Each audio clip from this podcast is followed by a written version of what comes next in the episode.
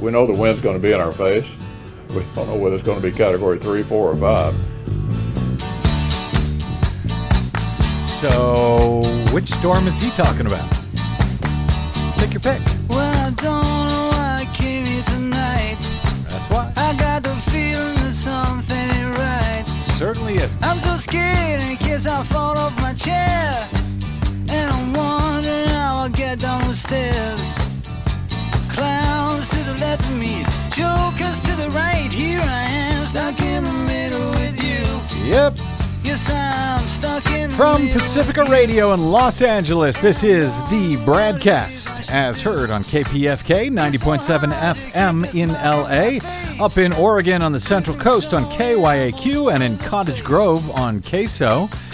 In Lancaster, Pennsylvania on uh, WLRI, in Maui, Hawaii on KAKU, in Columbus, Ohio on WGRN, Palenville, New York's WLPP, in Grand Rapids, Michigan on WPRR, in New Orleans on WHIV, Gallup, New Mexico's KNIZ, Concord, New Hampshire's WNHN, Fayetteville, Arkansas's KPSQ, Seattle's KODX, Red Bluff and Redding, California's KFOI, Round Mountain, California's KKRN, and Minneapolis St. Paul's AM 950 KTNF, amongst other fine terrestrial affiliates. And then there's those folks who stream us on the internets on the Progressive Voices channel, Netroots Radio, Indie Media Weekly, FYI Nation, NicoleSandler.com, Radio Free Brooklyn, GDPR, Revolution 99, Workforce Rising, and Detour Talk, blanketing Planet Earth five days a week. I'm Brad Friedman, your friendly investigative blogger, journalist, troublemaker, muckraker, and all around swell fellow says me from bradblog.com. Thank you very much for joining us today for, ooh, I want to say another thrilling episode. It's uh, kind of a creepy, scary episode today, perhaps, of the Brad blog. Would you say, Desi Doyen? I would agree with you on that. I prefer things to be slightly less creepy, scary, etc. Given this uh, monster lurking off the East Coast. No, I'm not talking about Donald Trump. In this case, I'm talking about Hurricane Florence, although President Donald Trump said on Tuesday that his administration is, quote, totally prepared as Hurricane Florence barrels towards the Carolinas and Virginia and now Georgia, predicting to uh, reporters that the storm would be, quote, tremendously big and tremendously wet. Oh, he's a stable genius, isn't he? Uh, Trump said the government is, quote, sparing no expense to ensure American safety, though separately it was revealed on Tuesday night that his administration had recently moved some $10 million out of FEMA from FEMA's recovery funds over to ICE's immigration detention funds. Nonetheless, uh, he said, we are totally prepared. Uh, speaking to reporters in the Oval Office on Tuesday, citing his administration's work on Puerto Rico, which killed nearly 3,000 Americans at the same time, uh, to become the worst natural disaster in U.S. history, at least in more than a century. Uh, he quoted that success at the same time that he was reassuring Americans were totally prepared. He said uh, that Puerto Rico was, quote, an incredible unsung success. Again, despite some 3 mil- uh, 3,000 Americans killed in that disaster. Trump continued uh, the remarks on Wednesday morning, tweeting that, quote, We got A pluses for our recent hurricane work in Texas and Florida and did an un- un- unappreciated great job in Puerto Rico, even though an inaccessible island with very poor electricity and a totally incompetent mayor of San Juan. This makes me concerned that perhaps he's not actually listening to anything anybody tells him or briefs him on. Oh no, no, don't don't worry about that. He said uh, in that tweet, "quote We are ready for the big one that is coming." Oy. Don't don't you worry yourself, your your pretty little self there, Desi Doyen. The mayor of San Juan, Puerto Rico, responded to Trump's comments on Tuesday uh, about Hurricane Maria as quote despicable. We will be joined shortly by a 30 year Weather Channel veteran to discuss not just the facts on Florence and why it has become such a monster storm, but as many as nine, count them now, nine major storms, named and otherwise, currently brewing across the globe, including at least six surrounding the U.S. right now in one way or another. But first, Republican Senate Majority Leader Mitch McConnell used the Florence storm as a metaphor for what Republicans may be up against in the November 6 midterms this year in the U.S. Senate. You know, we've got a storm headed toward the, uh, the coast, and we know the wind's going to be in our face. We don't know whether it's going to be category three, four, or five. Almost every election, two years into any new administration, the party of the presidency loses seats. And so we know this is going to be a very challenging election. On the Senate side, a, a bunch of races that are dead even Arizona, Nevada, Tennessee, Montana, North Dakota, Missouri, Indiana, West Virginia, and Florida. All of them too close to call, and every one of them um, like a knife fight in an alley. I mean, just a brawl in every one of those uh, places. I hope when the smoke clears that we'll still have a majority in the Senate. Yes, he hopes, and that's why they're trying to push through uh, Judge Brett Kavanaugh as the next Supreme Court justice as quickly as they possibly can. Uh, by the way, Senator McConnell, that's Nevada, not Nevada, where they have a uh, very tight Senate race there uh, this November with Republican uh, Dean Heller running for reelection and uh, may have some serious troubles this year. We will soon find out in less than two months. Nonetheless, Rhode Island voters went to the polls on Wednesday for the final federal primary election before this year's midterms on November 6. Mark it down, that's November 6. And on Thursday, New Yorkers will head to the polls for their state and local primaries, including closely watched races for governor and attorney general, among other things which uh, that will, uh, as of uh, Thursday in New York, that will officially end this year's primary season once and for all.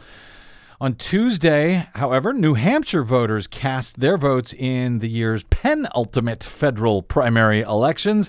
And I'm happy to report that the state, which votes on hand marked paper ballots and even hand counts them, in about 40% of their towns. Uh, they reported few, if any, problems so far for voters on Tuesday, beyond larger than expected turnout in many places. Uh, we'll see if things change as far as uh, problem reports go and as uh, numbers are finalized in the coming days. But yes, the turnout was much heavier than usual uh, in the Granite State on Tuesday, including in a number of college towns. That's good news for a number of reasons, including the fact that New Hampshire Republicans recently passed a law to make it more difficult for college students to register to vote in New Hampshire. Though that law is currently facing a court challenge right now, and it won't officially kick in until 2019 if the court allows it to stand. But according to the Valley News in Hanover, College towns in New Hampshire saw heavy turnout as get out the vote drives and strong feelings about Donald Trump drove many voters to the polls. Hanover is home to Dartmouth College and saw a 25% increase over the 2016 presidential primary, according oh. to the town clerk. Wow. That turnout was more than double the number of voters who participated in the last midterm primary elections in uh, in 2014 back there in Hanover. Durham, home to the University of New Hampshire, saw more than twice the average primary turnout between 2008 and 2016, according to its town administrator, Todd Selig, who said in a news release, the quote, the numbers this year simply blew away our historical averages. Those numbers uh, likely come as encouraging news to Democrats, I would suspect, heading into the November 6th general election. Secretary of State Bill Gardner in New Hampshire predicted 90,000 people would take a Democratic ballot on Tuesday, which would have amounted to a record midterm turnout. Instead, as of today, closer to 122 thousand voters cast a vote in the Democratic gubernatorial primary. far higher, about 30% higher than Gardner, uh, who, by the way, more than he's predicted, Gardner has been the Secretary of State in New Hampshire for 40 years. Seriously. He's been the state's Secretary of State since 1976. And he still didn't see this apparent Democratic wave of voters uh, coming on Tuesday. Predicted a record 90,000, turned out to be 122,000. Officials in uh, other communities uh, like Lebanon and Londonderry reported increases in turnout compared to two years ago. Uh, Londonderry town manager Kevin Smith said in a tweet that the turnout was, quote, much higher than the turnout seen in 2016's primary. And remember, those comparisons to 2016 in some of these towns, that was a presidential primary year when Bernie Sanders ran and won in New Hampshire against Hillary Clinton in the nation's first uh, first in the nation primary. We'll see if the high turnout numbers continue into November. But yeah, as to the reported results from Tuesday night, uh, former Senator Molly State Senator Molly Kelly defeated former Portsmouth Mayor Steve Marchand to win the Democratic gubernatorial nomination on Tuesday to become the 15th woman nominated for governor this year, which is a record. There's also, I believe, more than 100 women running for the uh, for the U.S. House uh, who uh, won their primaries for the U.S. House this year. That's also a record. Kelly said strong Democratic turnout should send a message to Governor Sununu that voters want someone who will put the people first, not corporate special interests. She's a five term state senator. She frequently emphasized her experience as a single mother who raised three children while putting herself through college. She will now face the very popular first term Republican Governor Chris Sununu, who ran unopposed. Sununu is the largely purple Granite State's first GOP governor in 15 years. In a very crowded primary on both the Democratic and Republican side for the U.S. House, executive counselor Chris Pappas won an 11 way race for the Democratic nomination in the first congressional district, where Democrat Carol Shea Porter's decision to step down after four non consecutive terms resulted in a swarm of candidates seeking to replace her. Literally, she has gone back and forth with the same Republican candidate, um, winning and then losing and then winning and then losing and then winning and then losing and then winning that seat for the past decade. Uh, but this year, she is uh, stepping down. Um, and uh, Chris Pappas is the winner in that 11 way race. Among the 11 Democrats running for that nomination was Levi Sanders, the son of Vermont's the Vermont senator and uh, former presidential hopeful Bernie Sanders. However, Levi came up short on Tuesday. The district, first district, which covers the eastern half of the state, was uh, once a reliable Republican stronghold, but it has flipped back and forth over the uh, past 10 years. In um, 2016, however, even though it went to a Democrat, the uh, the the district there ended up backing Donald Trump in 2016. So this is a very interesting district, and perhaps the swingiest of swing districts uh, in the country. Yeah, it's really dramatic to hear about that. Yep.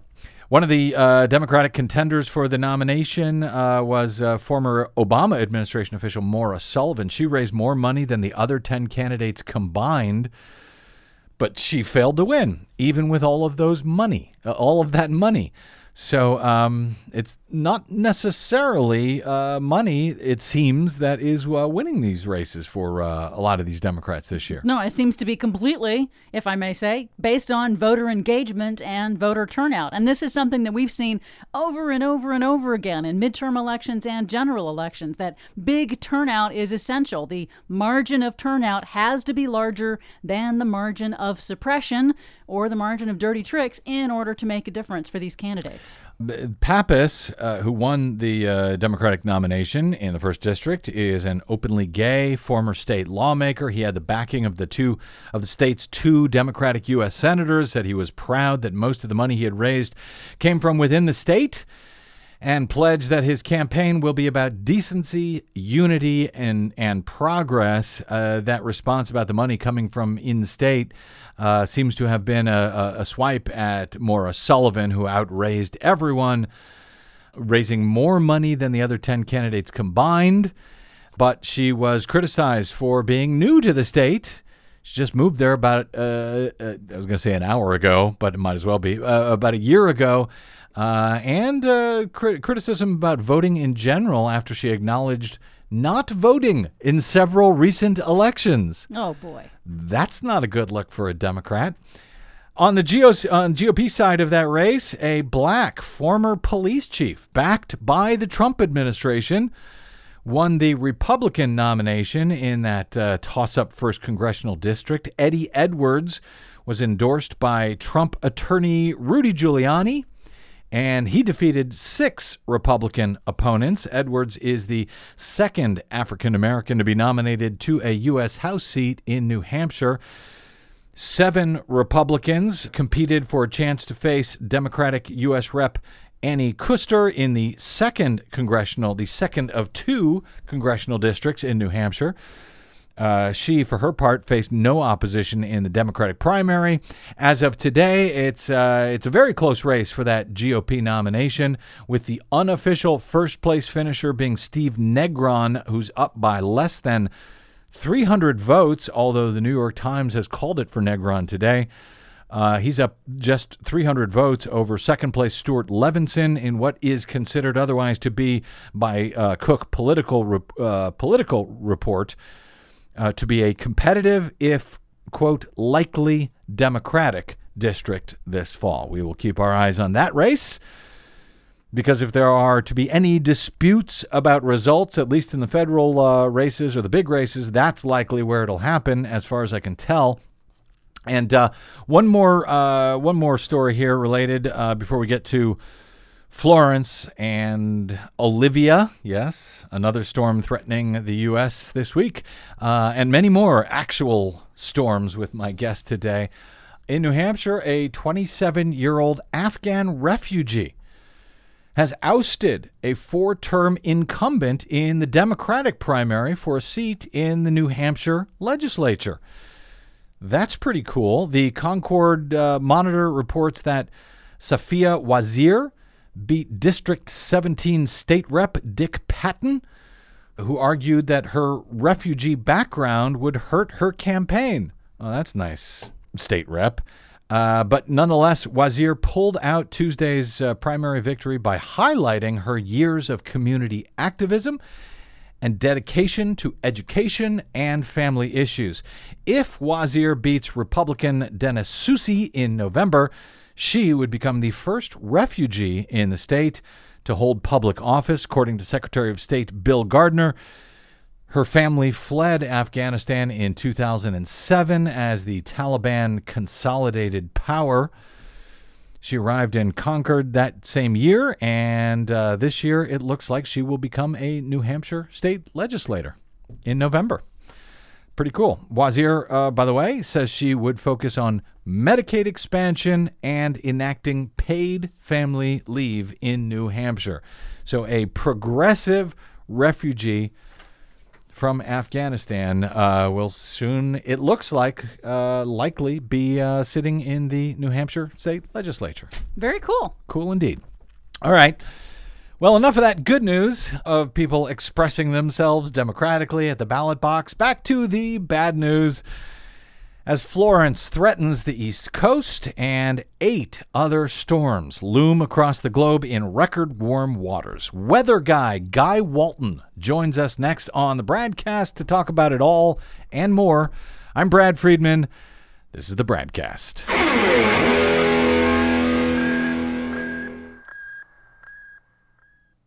Hey, this is Brad. Do you enjoy your non corporatized, commercial free broadcast? Yeah, me too. But we need your help to stay that way. Please consider supporting the investigative blogging, broadcasting, and muckraking that we do here on the Bradcast and the Green News Report and bradblog.com with a donation. It's easy. Stop by bradblog.com slash donate and drop a few dollars in the tip jar. You can make a one time contribution or an automatic monthly donation of any amount you like. It's easy. It'll take you about 60 seconds, and you'll help me and Desi stay on the air to continue our troublemaking and muckraking without the corporate influence of anyone. Got it? Thanks. Stop by bradblog.com slash donate to help us out today.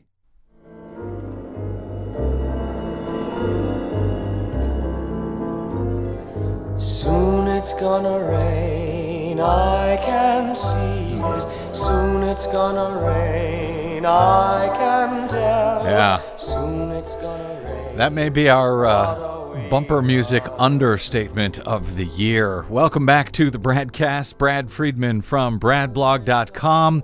People who thought that they were relatively safe from the onslaught of Hurricane Florence finally began boarding up. Oh, take your time, guys, according to the AP. And Georgia's governor has also now declared a state of emergency in uh, his state as uncertainty over the path of the monster storm spread worry along the southeastern seaboard, closing in, now slowly closing in, with terrifying winds of around 125 miles per hour as we go to air, and potentially catastrophic rain and storm surge. Florence is expected to blow ashore at least as of now, on Saturday morning along the North Carolina South Carolina uh, border, the according to the National Hurricane Center.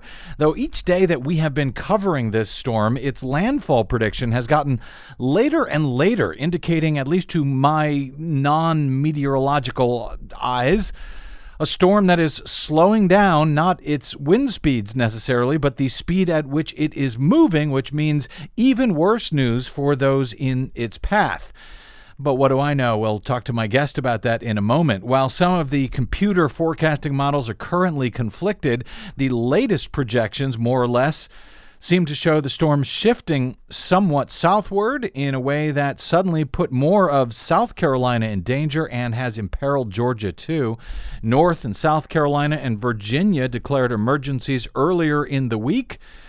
The main utility companies in the Carolinas today warn that up to 75% of customers could lose power in this storm, some for weeks. For weeks. As of Wednesday evening, more than 10 million people are now under hurricane warnings and watches in the Carolinas and in Virginia, according to the National Weather Service, with almost 2 million under warnings to evacuate the coast. Those numbers are likely rising today, with Georgia now in the target zone as well. All I can do at the moment is urge those of you who listen to and or follow our president who announced on Tuesday that the federal government is, quote, totally prepared for this storm. All I can urge is to please ignore him and prepare yourself for this. After all, he made those same comments at the very same time that he praised his administration's, quote, incredible unsung success for their response to Hurricane Maria in Puerto Rico last year at this time after which nearly 3,000 Americans died, more than Hurricane Katrina or even 9 11, and power remained out on the island for nearly a year. The Hurricane Center's projected track, at least at this hour, seems to have Florence hovering over the southern North Carolina coast starting on Thursday night or so before blowing ashore over the next day or two or three. That, according to experts, could punish a longer stretch of coastline and for a longer period of time than previously thought. University of Miami hurricane researcher Brian McNoldy describes the current trend as, quote, exceptionally bad news since it smears a landfall out over hundreds of miles of coastline. Well, we seem to excel at exceptionally bad news around here these days on the broadcast, and this storm uh, looks like it will uh, give us no respite from that. But Florence isn't the only thing, nor even the only storm we all may need to be worried about at peak hurricane season in a global warming fueled, climate changed world. Joining us to help shed a bit of light over this dark news today, maybe, we'll see, is Guy Walton, or Weather Guy, as I know him from the Twitters. He's a 30 year Weather Channel veteran based himself in Atlanta, Georgia. And unlike some Weather Channel veterans I could mention, and maybe I will here in a bit, he is not a climate change science denier. He's also the author with Nick Walker of a, um, a somewhat satirical new book for kids, The World of Thermo, an unfortunate release which he describes as a children's climate primer set for publication in early November, just in time for the holidays or for the apocalypse, depending on how you may look at it. Um, Guy Walton, welcome to the BradCast, sir. Well, thank you, sir, Brad. Good. That uh, was a very good uh, summation about uh, Florence so far. oh, good. I didn't get it terribly wrong. We'll get into some of the specifics. Oh, uh, 'cause- Not, not at all. oh, good. Um, But hang on, let me ask you before we actually get to, to the specifics on Florence, because I know uh, we're going to talk about that, and uh, I want to talk about whether you're safe there in Atlanta. But on yesterday's broadcast, guy, I noted that there are currently five, five named storms surrounding the U.S. right now: Hurricanes Florence, Isaac, and Helene, and tropical storms Paul and Olivia. But looking at your website last night, guyonclimate.com, that number doesn't include Typhoon Mangkhut, which is a huge Category 5 that just slammed into Guam. Now it's heading to the Philippines and Hong Kong, and three other storms that have yet to be given names, but which could turn into tropical storms or hurricanes at any time now. So, my question to you, Guy nine different hurricanes or potential hurricanes across the globe at the same time. Is that normal for this time of year or ever? I don't believe so. Uh, with the uh, ocean heat content rising and atmospheric content rising, I do believe that you will get more potential energy for more storms.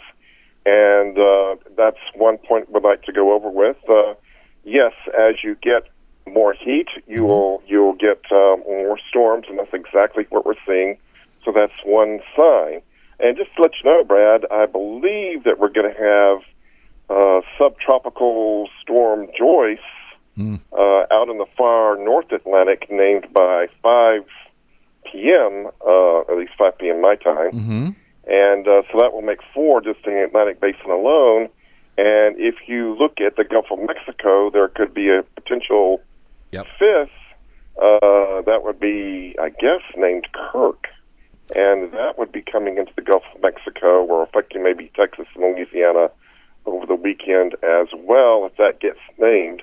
And by the way, if we have five simultaneous named systems in the Atlantic Basin, that would be a record.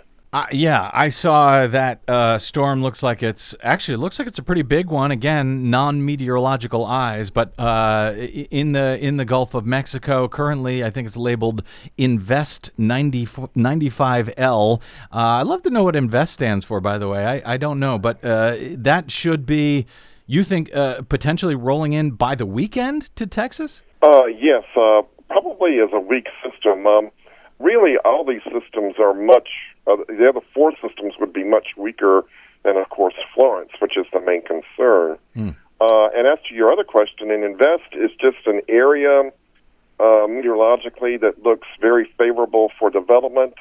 It doesn't really have a closed off circulation at the surface, and if it did, it would become a uh, depression or a labeled dep- depression. But these areas are are tropical waves that look like they'll be coming, for example, into a area of, of favorable development, and uh, that's pretty much what the case is with the invest system at, uh, currently moving into the central Gulf of Mexico. Now, one more before we get to Florence here. Hurricane Olivia, which is I think now a tropical uh, tropical storm Olivia, that is set to hit Hawaii uh, very soon if it hasn't already hit. Uh, this is just about two weeks or so after Hurricane Lane dropped record uh, rainfall on the islands uh, as the second worst rainfall in recorded U.S. history after Hurricane Harvey in Texas just last year.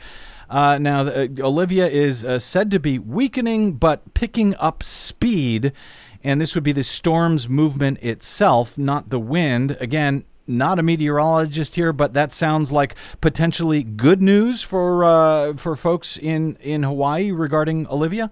Yes, I don't think that we're going to see devastating effects from Olivia. It's definitely not going to come in as a hurricane, and uh, Uh, although I believe that we'll see some local damage from flooding from this, uh, maybe some damage from winds from about 40 to uh, maybe gusting to 60 miles per hour or so, uh, right over the central Hawaiian islands. Now, what's so, so unusual about Olivia is that it's coming in from the northeast.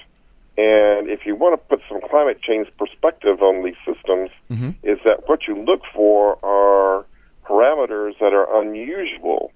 And it's definitely rare for any tropical system of any significance to affect Hawaii coming in either from the east or, in this case, northeast. What Olivia did was actually go, go north of, uh, or north, uh, due north and northeast of Hawaii, and then start to recurve down from the north. So that's very unusual. Seems like we're seeing a lot of unusual uh, uh, weather patterns of late. Uh, the opposite appears to have happened um, with Florence, as far as uh, picking up uh, picking up wind speed, yet the storm slowing down itself uh, off the eastern seaboard over the last day or three. Which of those two things, the winds intensifying uh, or the speed of the storm itself slowing down, should we be most concerned about uh, at this point, or specifically uh, folks in the Carolinas, Virginia, and where you are now in Georgia? Uh, what's the what's the greatest concern from this storm, if that can be quantified? Well, meteorologically, the, the greatest concern is the slowing of the storm and stalling right off the Carolina coast or right around Wilmington, and then very, very slowly moving south or southwest back towards Charleston if it gets down that far. And so, if that's the case, well, uh, like Brian McNoldy was saying, you could uh, have uh, winds and waves for many, many hours, if not for two or three days, just lashing at the shore, and that could produce more damage than, say, a uh, Category 4 Hugo, which would be moving in and out. And by the way, you may not know it, but I was in Hugo in Charleston in uh, 1989, and I was young and little, of course, young and brash, and uh, very, very inexperienced about about that sort of thing. So, a Buddy and I from the Weather Channel decided to hop on the road, go down I twenty six to Charleston, and get on the outer periphery of Hugo. And we thought it would be going up towards Myrtle Beach, or at least the forecasters did at the Weather Channel. Lo and behold, it went right up through through Charleston, and we did. I did get to see an eye of a 140 mile 140 mile per hour hurricane, and uh, was in that for a good five to ten minutes, and uh, nearly lost my life from that little thing. But Wow. uh, that's uh, that's a story in of itself. Yeah, I was going to say you were wet behind the ears at the time, but maybe that goes Oh, without yes, saying. I, I was I was 20 I was 27 years old at the time. So Wha- uh, there we go. And and uh, in comparison to Hugo, which was '89, how does uh, how does this storm look different uh, this uh, several decades later, or does it look a whole lot like Hugo? Well, it did, but we have had some good news, and it looks like there's been some uh, degradation of the eye this afternoon. Uh, not that there's a slight chance that it might come back, but really, in my experience, when these things start to degrade as they're approaching the coast, even though there might they might be a day or two away, um, they usually don't don't go way back up to say category four or five, or high in four, low in uh, low in five, and um, so that's that's probably what's going to happen. It will probably come in as a three. So it, at least initially, it's it's probably not going to set the records that many writers and people were saying. Oh, this is going to be the farthest north four coming in, or um, that sort of thing. But the, the unusual thing about it is that it will stall, and usually these things don't. These things usually move northeast. They don't move southwest or west along the coast. So, uh, as my other buddy Bob Henson was saying, if if it does move west or southwest, that would be highly unusual The pr- and and devastating. Sorry. and, and devastating, and and that's sort of what's being now predicted. That move to the south and uh, southwest. The predictions a day or so ago had landfall uh, for Hurricane Florence happening on Thursday morning, and then it became Friday morning. Now it looks like Friday night or even Saturday morning, uh, and and now actually even uh, I saw Sunday on some of the models. The latest I saw is that what you're seeing, and what causes a storm? Like this to slow down. Uh, this was apparently at one point quickly moving, but now it's slowing down. And and why are we seeing so many slower storms like this in recent years? I'm thinking of Superstorm Sandy, of course, uh, Hurricane Harvey. Uh, Maria, and this all means hugely increased rainfall. But why does it happen? Why do do we know why these storms seem to slow down the way they're doing of late? Well, let's see. Let's first of all let's get the uh, meteorology uh, correct. Uh, the uh, only two storms of note that I know of that uh, actually really did slow down were Harvey and, uh, of course, now Florence does that. He has yet to do it, but would be uh, Florence. Mm-hmm. But uh, what really makes them slow, and also we have um, some paper, scientific papers coming out about this, indicating that tropical, uh, strong tropical cyclones are tending to to move slower are, are what we call upper level ridges or heat domes. And when these, uh, of course, initially, of course, initially in the deep tropics, hurricanes or, or tropical storms are over these things, but as they move up into middle latitudes, usually they, they find their way into an area that uh, can uh, steer them at least uh, at least moving uh, at least slowly or um, or ejecting. And uh, Harvey, it didn't happen with Harvey at all. That was a poster child for a storm slowing down because of a warm, I call them uh, global warming heat domes sometimes when they do that Mm-hmm. uh, because they're so strong. Mm-hmm. And you don't usually find something like a, um, oh, I'll use Met speak, uh, 597 decameter heat dome out in the northern and central Atlantic that's that's that was at least it's breaking down now, but was steering Florence in the direction that it's moving. And then, of course, you have a midsummer type heat dome. So you would find something typical like that in July and August over the, um, the central of the country, which is going to be blocking it from moving from the other side. And so the only direction the thing can go would be either west or slowly, very slowly northwest, and then due north and it may take it all weekend long into the early part of um, next week to just move from, say, the Savannah mouth of the Savannah River or the Georgia South Carolina line, all the way up to say um, Asheville, North Carolina. That uh, those blocking patterns uh, that that you seem to be referring to, as uh, Desi Doyen uh, here calls them on the Green News Report, these blocking patterns are these attributable in and of themselves to global warming and a warming climate that then uh, those big uh, fronts of warm air end up affecting those hurricanes and making them more dangerous and disastrous. Would that is that all uh, what we should expect in a climate changing world at this point? In one exact word, yes. and I appreciate that exact word because I want to, you know, your your guy, uh, a meteorologist, as I understand it, not necessarily a climatologist. I'm, I'm right on that.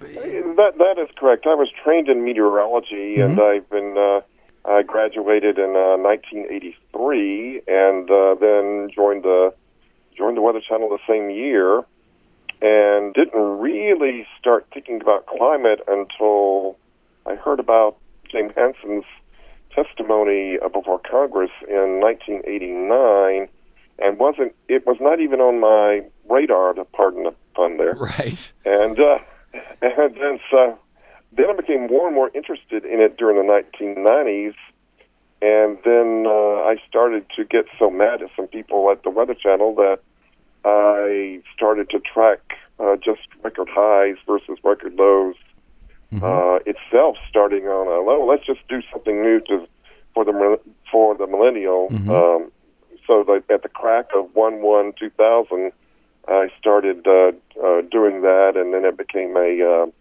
a geophysical science study back in uh, 2009. And and your um and that sort of brings me to my uh, question here, and I of course don't know what happened uh, with the folks at the Weather Channel, but my My question is sort of why do so many meteorologists, uh, ver, again, versus climatologists, but meteorologists and specifically broadcast meteorologists, it seems, even after going all the way back to James Hansen, as you mentioned, in the late 80s, uh, yet they still seem to have, all these years later, such a difficult time connecting these extreme weather events to climate change. And yes, that even at the Weather Channel, where famously one of its founders, John Coleman, uh, you know, has become one of the most famous climate change deniers on the right.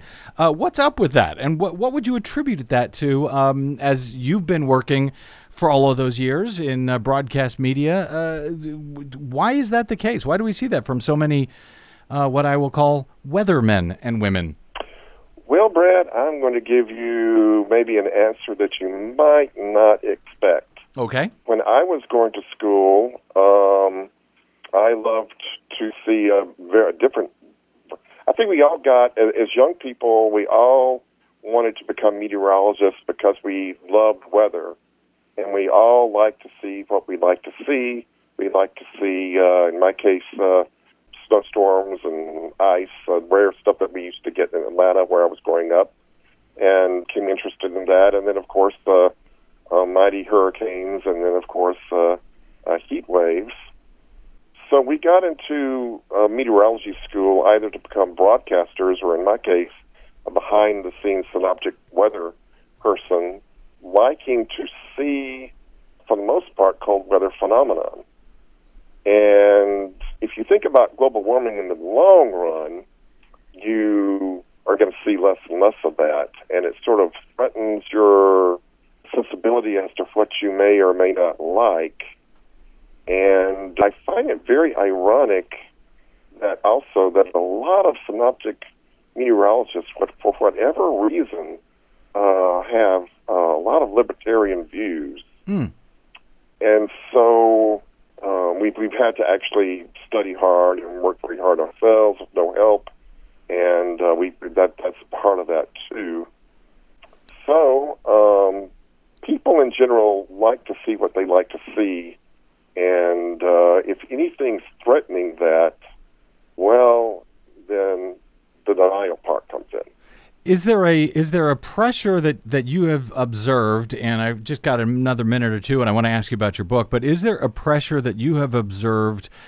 uh, Again, in, in the broadcast media uh, regarding, well, you know, these uh, oil and gas companies put a lot of money into advertising, you know, d- d- do those commercial pressures come to bear on uh, on some of the reporting when it comes to weather, whether it's you know local uh, local media or even a place like the Weather Channel, or is or is it just uh, attributable to some other factor that they don't seem to be often connecting the climate change dots, which seems so apparent to the rest of us who pay attention to this stuff. I, I just don't think so. I, not to my knowledge. I mean, I'm, I'm pretty sure that some have been uh, influenced by uh, the big oil and gas giants, but I think it's just a uh, a threat to um, personal paradigms. I really think that's what it is. Interesting. Guy Walton, before I let you go here, new book coming out for kids The World of Thermo. An unfortunate release. Uh, we'll uh, b- uh, try to talk about it after uh, after you publish, I guess, in November. But uh, very quickly, give me an idea what uh, the world of Thermo is about. Well, all my life I've wanted to um, uh, try to educate young people about climate, or not all my life, but since the 1990s. And I was thinking now, okay, how could that, how could it pique some young person's interest about uh, the more scientific and, and quite, quite to be honest, dull, dull world of uh, of uh, weather and climate to to people who are not really not interested in it. Right. And um, what better way to go through the route of a little superhero type character? Because most kids are interested in pictures and comic books and neat storylines and and Harry Potterish type uh, stories, of course. Mm-hmm. Not saying that this book is going to be that that as good as that. Right. But uh, by the way, it will be titled uh, "Thermometer Rising" uh, instead of uh, "Unfortunate Release." Okay. when we get it out. But anyway, so Harry Potter, I mean, excuse me, uh, Thermo is this little uh, flying thermometer that's uh, that flies around at the whim of its creator to uh, gather up climate information, and he starts encountering all these different natural monsters like hurricanes and other things, and both his creator and uh, he, creator's name is Dr. Key, uh, discover as as Thermo matures a bit that uh, things are not as they seem, and greenhouse gases are changing things. And Thermo's arch nemesis is Carbo, a big uh, invisible beach ball type carbon dioxide model. And Carbo wants to influence human beings such that more and more greenhouse gases, or his uh, friends, so to speak, are released.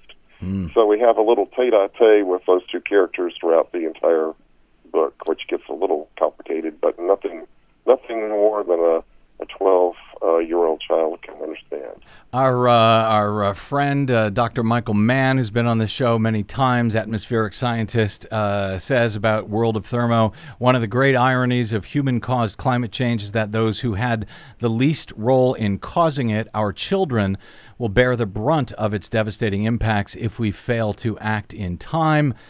He says it is urgent that they be educated about the threat and that their voices be heard.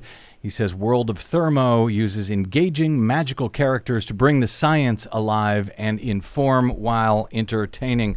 Uh, we will look forward to that uh, book coming out in early November.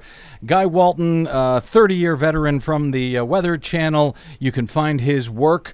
Uh, on the web at guyonclimate.com, and you can and should follow him on the Twitters at ClimateGuyW.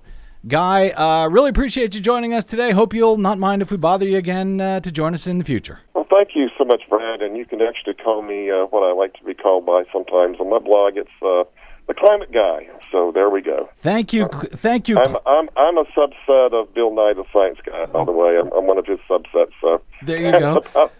Thank you. Well, Uh, thank th- you so much. Thank you, Climate Guy. Uh, please stay safe out there in Atlanta over the next few days as this storm rolls in, and stay in touch, my friend. Sure thing. Okay, quick break, and uh, I want to. Well, well, we got just a few minutes left here, but I want to talk about talk about talking about climate change. Even as a huge monster, very scary storm is bearing down on some 10 million people on the East Coast. A few thoughts on that when we come back. I'm Brad Friedman. This is your BradCast.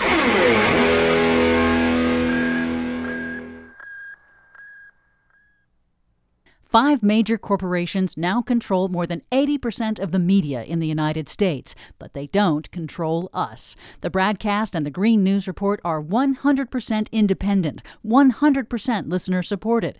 But we can't do it alone. We need you. Please help us bring real facts to listeners at independent stations around the nation. You can make a difference. Support independent media. Drop by bradblog.com slash donate. That's bradblog.com slash donate. And thanks. Don't talk about the weather. Shh. It's a military secret. Just keep your wits together. Shh. That's the safest way to keep it. These are critical times. Yep, welcome back. Be careful unless the Welcome back to the BradCast. Brad Friedman from bradblog.com. I'm uh, seeing uh, news flashes coming in that Hurricane Florence is growing larger, threatening a wider area, even as uh, there's been a slight decrease in the wind speed. You know, I was talking with uh, Guy Walton over the break. Uh, there, that you know, the big concern here is really what we could see as record flooding he mentioned like record going back to uh, colonial times, uh, but uh, you know we don't have records going back really to uh, uh, colonial times. So really, this could be worse flooding than anyone has ever seen in North Carolina, though not worse flooding than anyone has expected in the Carolinas. Yeah, one of the things that is important about the statistics on this is that Florence is already geographically larger as a storm than Hurricane Hugo was. But we can assume that there are lots of folks who live there now who have not experienced a major hurricane Well- even since Hugo. Well, one of the, uh, the I was uh, this column by Will Bunch in the Philadelphia Daily News caught my eye uh, last night because we had been talking a few days ago, Des, about North Carolina and how they had essentially passed a law to make it so that uh, public officials, public documents could not talk about sea level rise that that was essentially barred, banned from you know public documents and reports, etc. Literally by law. This was back in uh, 2012. Will Bunch notes that the state enacted a law that essentially outlawed a report that had been uh, commissioned by the state. Warning of sea level rise, warning about uh, a, a huge swath of area that was uh, threatened particularly by, uh, sto- by by storms like this and the storm surge that would come in with it. He said it essentially outlawed the report and barred state officials from using its findings to make coastal development decisions. In other words, they could not use the science uh, that the state had commissioned when they were making decisions about developing up and down the coast there at this uh, you know on the on this very expensive real estate right on the uh, right on the ocean which frankly for those people who did build in that area over the past few years they may be regretting it in the next few uh, in the next few days here depending on what happens with hurricane Florence. But uh, he goes on to note if uh, if you live in North Carolina, South Carolina, or Virginia, you should not be reading this column. You should be boarding up your home and protecting your valuable possessions before you protect the most valuable possession of all, yourself and your family, by evacuating to higher ground.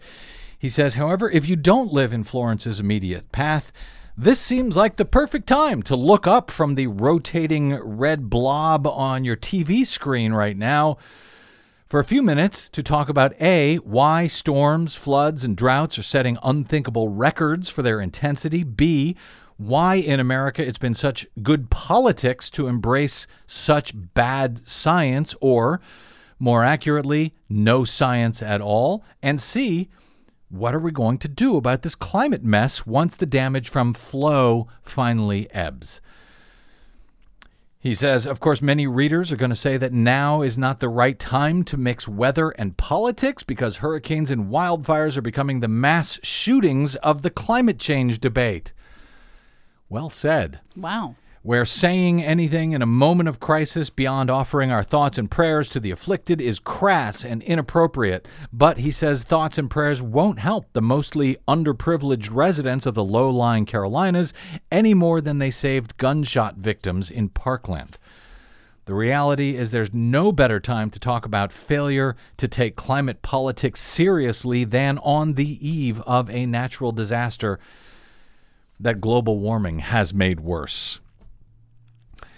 So, uh, this state now, several states, uh, North Carolina, South Carolina, North Carolina, for Christ's sake, had a uh, a governor who was uh, headed up a, a, coal company, an energy Yes. company, Duke Energy. Yep, for he used to be the CEO of Duke Energy for something like 25 years. They've got all of these open pit uh, coal ash pits, toxic coal ash pits that are wide open, that are likely to flood, And could almost also certain to flood. I would A- think. And and they will flood. They will take on a lot of water, and a lot of them have the potential of collapsing. Their impoundment walls will collapse. Could collapse. Tho- That's putting that all that toxic metal, all that radioactive toxic metals into the water supply.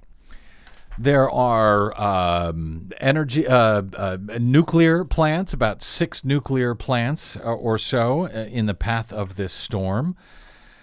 You know, if we don't talk about it, If we don't talk about it now, I promise you we're not going to talk about it after the storm blows through because we don't. We obviously, well, you and I do. We do. Right, we talk here about on the BradCast and on the Green News Report, but Right. uh, you know, otherwise, as uh, Guy Walton said, oh well, you know what? To a lot of people, it's kind of boring, and I guess it is kind of boring. We try to make it less so. I don't know if we succeed or not in our efforts there.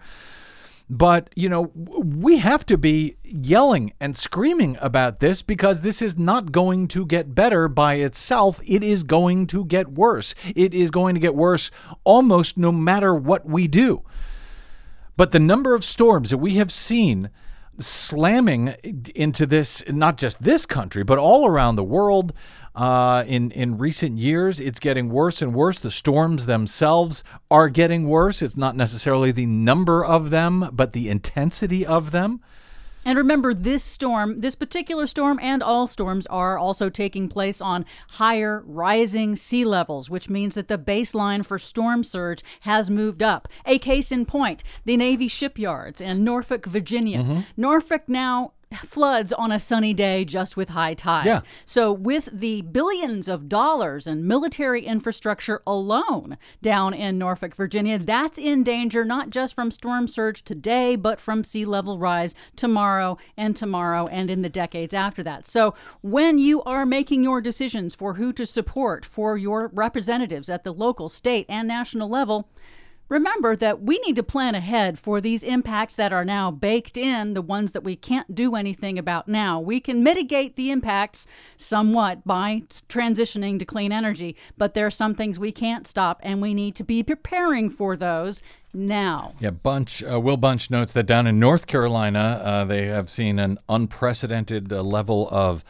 sunny day flooding as well from high tide, some 84 days of it in Wilmington, North Carolina in 2016, with the pace of those uh, events accelerating. And he also notes that, you know, the response from uh, North Carolina politicians, including then Democratic Governor Bev Perdue, uh, she was the one who allowed that uh, law that essentially banned the use of science in North Carolina back in 2012.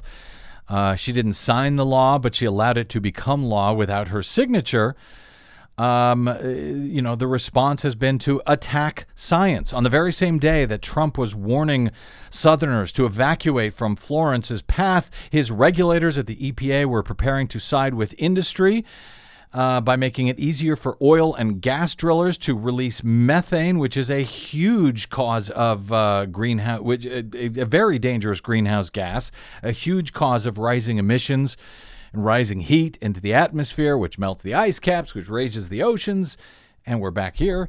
Uh, he says that will make the planet hotter, making the oceans warmer, uh, making the next hurricane even stronger, making the next presidential evacuation tweet even more urgent.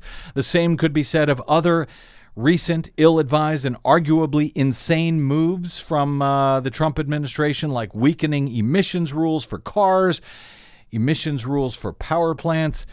He concludes by saying maybe Florence will be the one that finally causes the tide to turn, that causes our future climate policies to again be informed by sound science and not political demagoguery, because thoughts and prayers don't work any better on hurricanes than they do against AR 15s. Hmm.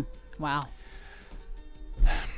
We'll keep talking. Uh, um, and until then, my thanks to our producer, Desi Doyen, to my guest today, weather guy Guy Walton, and to all of you for spending a portion of your day or night with us. If you missed any portion of our show or any other today, uh, you can download it for free anytime at bradblog.com. Drop me email. I am bradcast at bradblog.com on the Facebooks and the Twitters. I am the Brad Blog. That is it. Until we meet again, uh, please stay safe out there. I'm Brad Friedman. Good luck, world.